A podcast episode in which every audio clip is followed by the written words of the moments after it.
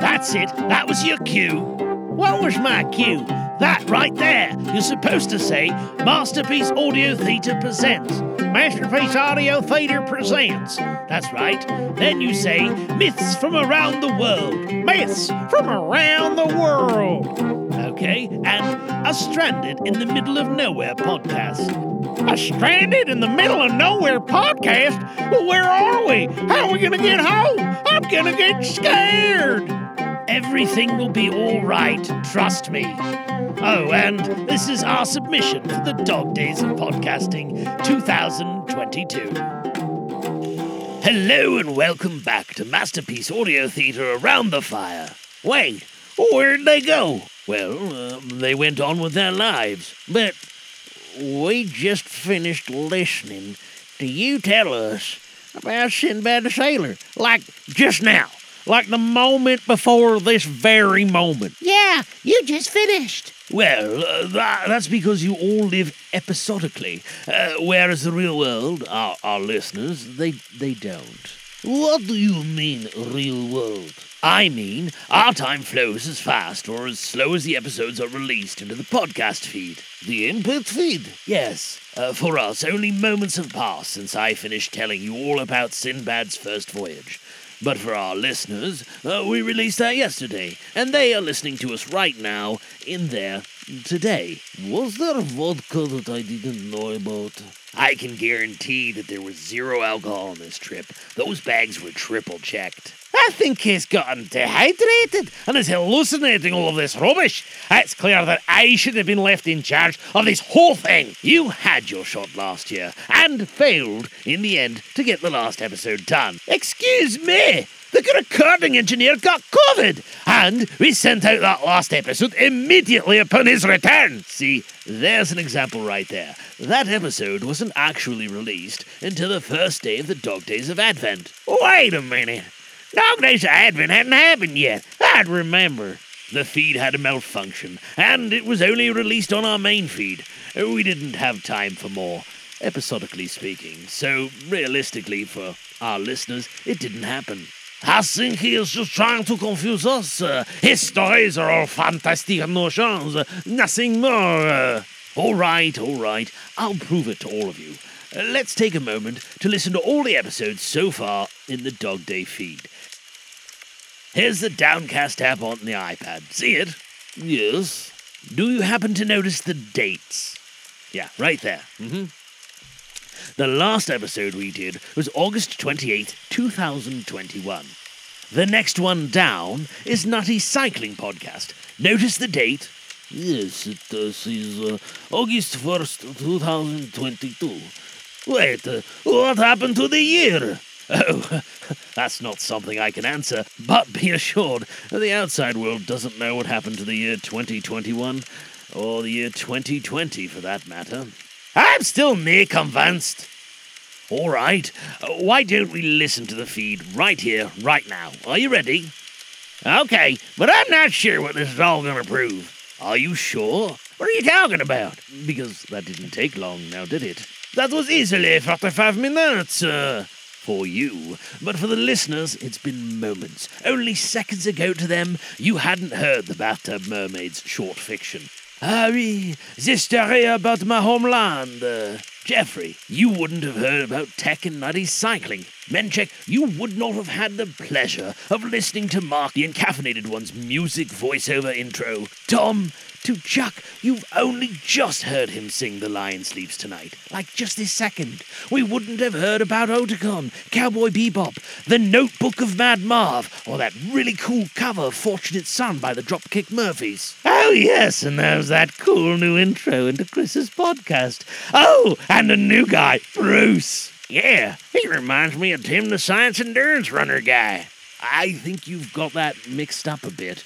Oh yeah, and Derek's back with some cool dungeon map. Oh yeah, and the Educast guy. Calm down, Tom. They all know who they are. They're listening as well. With that said, the only person who you didn't mention is the man who makes this all happen. Him in that layaboutt Jay? No, no, I'm not talking about that, cheapskate. I'm talking about Craig. He made this really cool app this year to make this all work. He is the creator of the Dog Days. Oh, yeah, Craig. He's got that new cool dog, Clutch. For sure. I saw that on the cover art. He sure is a handsome, smiling pooch. Yes, Fez. Thank you, Craig, from all of us. Now, on to tonight's podcast. Finally, that all seemed needlessly long. Ahem. Are you finished? Good. I think we should hear from Tom this evening. What do you have for us, Tom? I got a story about the gods of Greece. But I'm going to start with the Golden Age. It was edited for ebook by James Baldwin. I found my copy on Gutenberg.org. It's a short one. Uh, good. Ah, I'll note here that uh, we'll break up our stories into pieces no longer than five to ten minutes. That way we won't bog up the feed with mammoth episodes. How are we going to do that? Ah, well, we're going to use the magic sound. This one. Where's that coming from?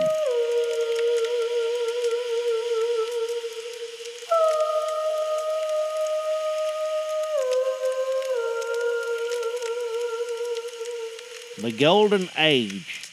Jupiter and his mighty folk had not always dwelt amidst the clouds on the mountaintop. In times long past, a wonderful family called Titans lived there and had ruled all over the world.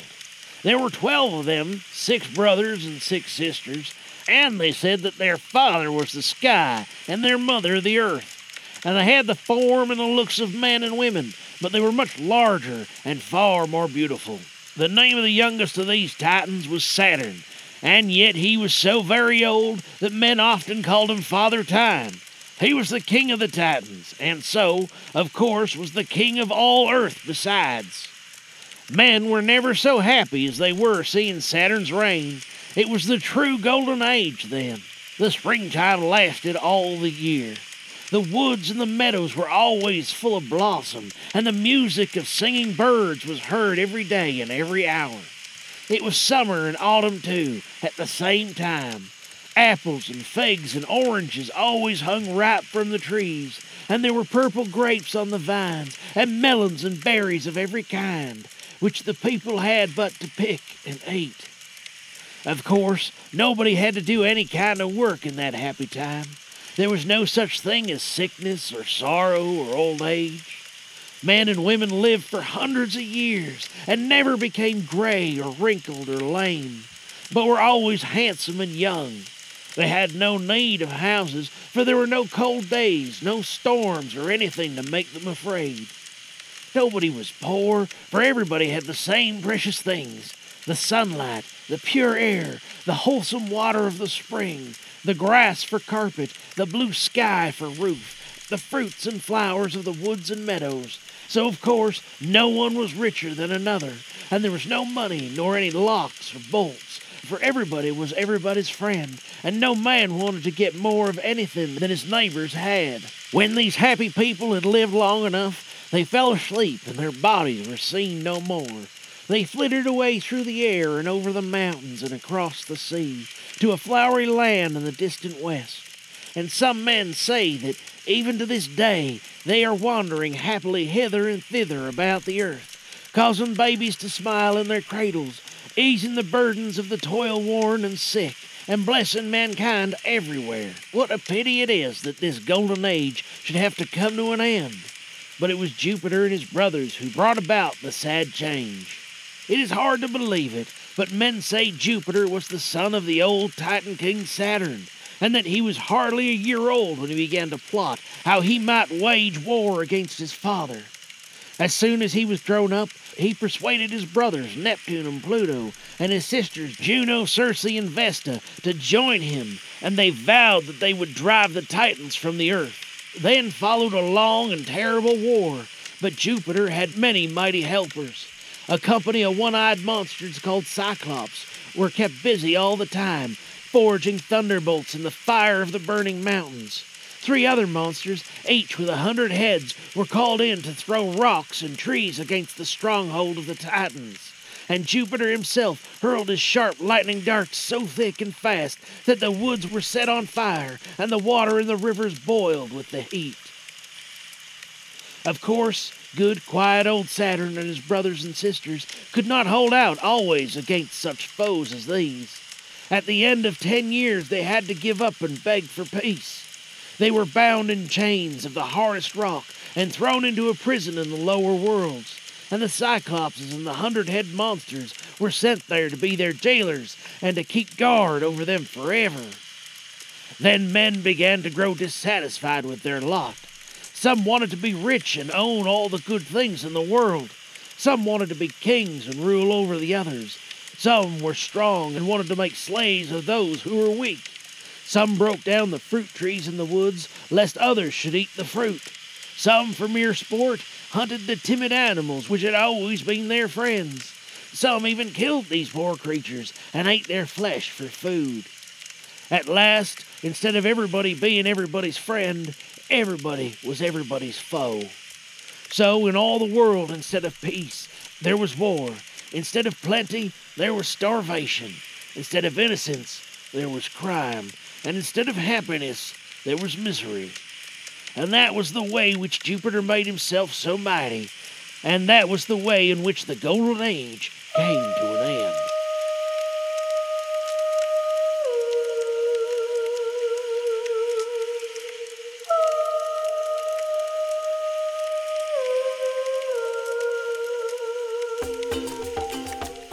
have been listening to Empat Studios' presentation of the myths from around the world, a special Dog Days of Podcasting contribution. Sound clips are from GarageBand and can be found in their samples library. The stories that we have shared can be found at Gutenberg.org. We can be found on Facebook on the Masterpiece Audio Theatre page, on nimlas.org, or you can email us at j at jglangchance.com. This podcast is released under a Creative Commons Attribution Non Commercial No Derivatives 4.0 Unported license. Thanks for joining us.